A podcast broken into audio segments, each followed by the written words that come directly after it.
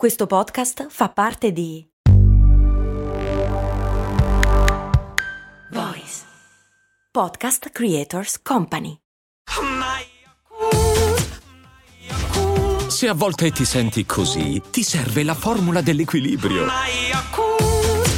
Yakult Balance, 20 miliardi di probiotici LCS più la vitamina D per ossa e muscoli. Che domanda interessante pone il patron Daniele. Perché si soffiava per far funzionare i cartridge? Ve la spiego. Ma se dura più di un'ora mi fa male, quindi ascolto solo cose molto umane.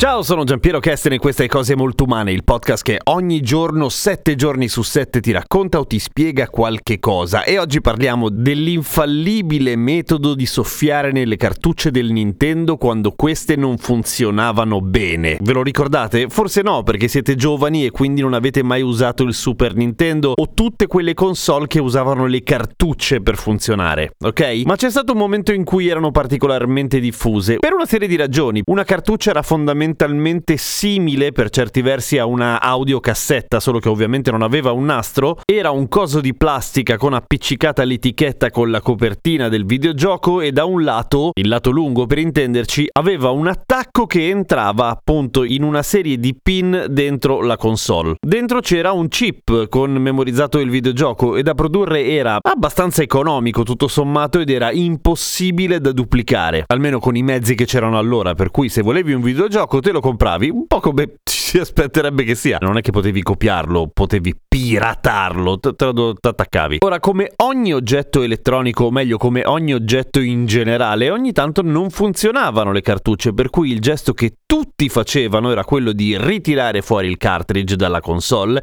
e soffiare sui contatti, quelli che si inserivano appunto nell'aggancio della console per pulirli, tra virgolette. E funzionava? A volte sì, a volte no. Ma questo gesto ha in sé due cose molto umane in realtà. La prima è il fatto che ovviamente tutto questo accadeva in un'era pre-internet in cui funzionava tutto assolutamente per il passaparola, ma comunque tutti facevamo la stessa cosa. Quando non funzionava una cartuccia ci si soffiava. Lo sapeva chiunque. Ok, c'erano delle riviste specializzate di videogiochi, ma non è che le leggessero proprio tutti e sicuramente nessuna di queste riviste ha mai detto di soffiare sui contatti per far funzionare un cartridge. Anche perché arriviamo alla seconda cosa molto interessante di questa cosa molto umana, cioè che era una stronzata, non serve a niente. Perché era molto difficile che nel cartridge ci fosse della polvere, che era quello che bene o male si sperava di togliere polvere soffiando e comunque della polvere non avrebbe impedito il funzionamento fra i contatti e l'aggancio della console, nel senso che la polvere, un pin di metallo che striscia su un circuito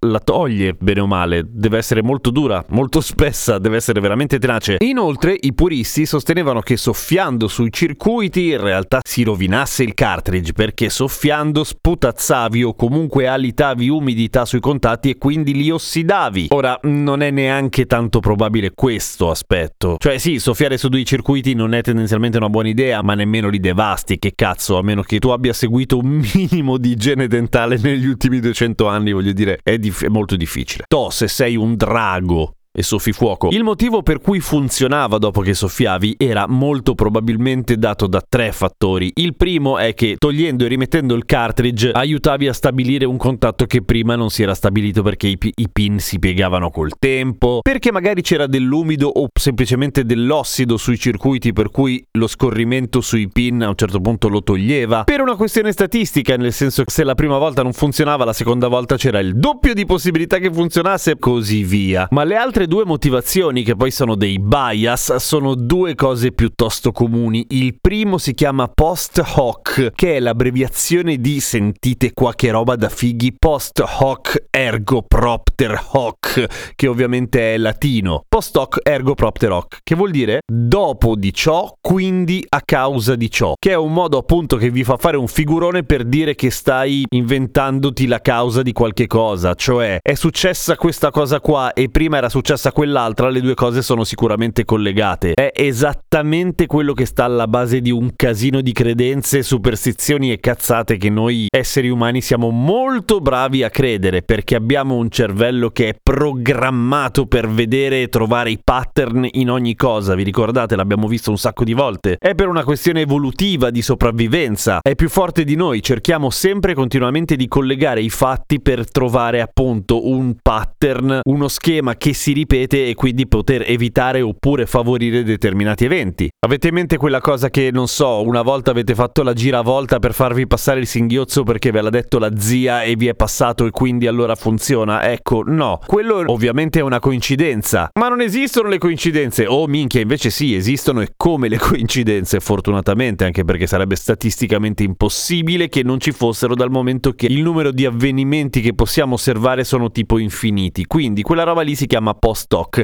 ed è esattamente quello che succedeva quando soffiavamo nel cartridge. Sembrava una cosa più semplice, invece no, è complicatissimo. Cioè tu fai quella cosa lì, pensi che si sia salvata grazie al fatto che hai soffiato e invece no, è una cazzata. E l'altro grande bias è quello della credenza comune, che assomiglia un po' al post-hoc, cioè tutti lo fanno quindi deve essere giusto. Modo di pensare o motto che veniva ampiamente devastato con tanto sarcasmo da milioni di mosche non possono sbagliare, mangiate la cacca. Ecco, quella cosa lì. Siccome tutti soffiavano, pensavamo anche noi che soffiare nei cartridge fosse la cosa giusta. Ma voi direte, perché le persone seguono quello che fanno gli altri senza nemmeno verificare? Beh, continuamente e da un sacco di tempo, cioè tipo almeno da 2000 anni più o meno così, giusto per trovare degli esempi macroscopici. Quindi per tornare alla domanda originale, perché lo facevamo? Perché sì, per questa serie di motivi e per abitudine a un certo punto, nel senso che diventava così automatico che era praticamente memoria muscolare, un po' come alitare sulla punta dell'aeroplanino, un po' come fare gesti apotropaici non particolarmente eleganti in società quando qualcuno nomina brutte malattie o la morte di qualcuno, e cose di questo tipo. Ed esattamente come i gesti apotropaici o qualunque altro gesto, anche di quelli ben visti,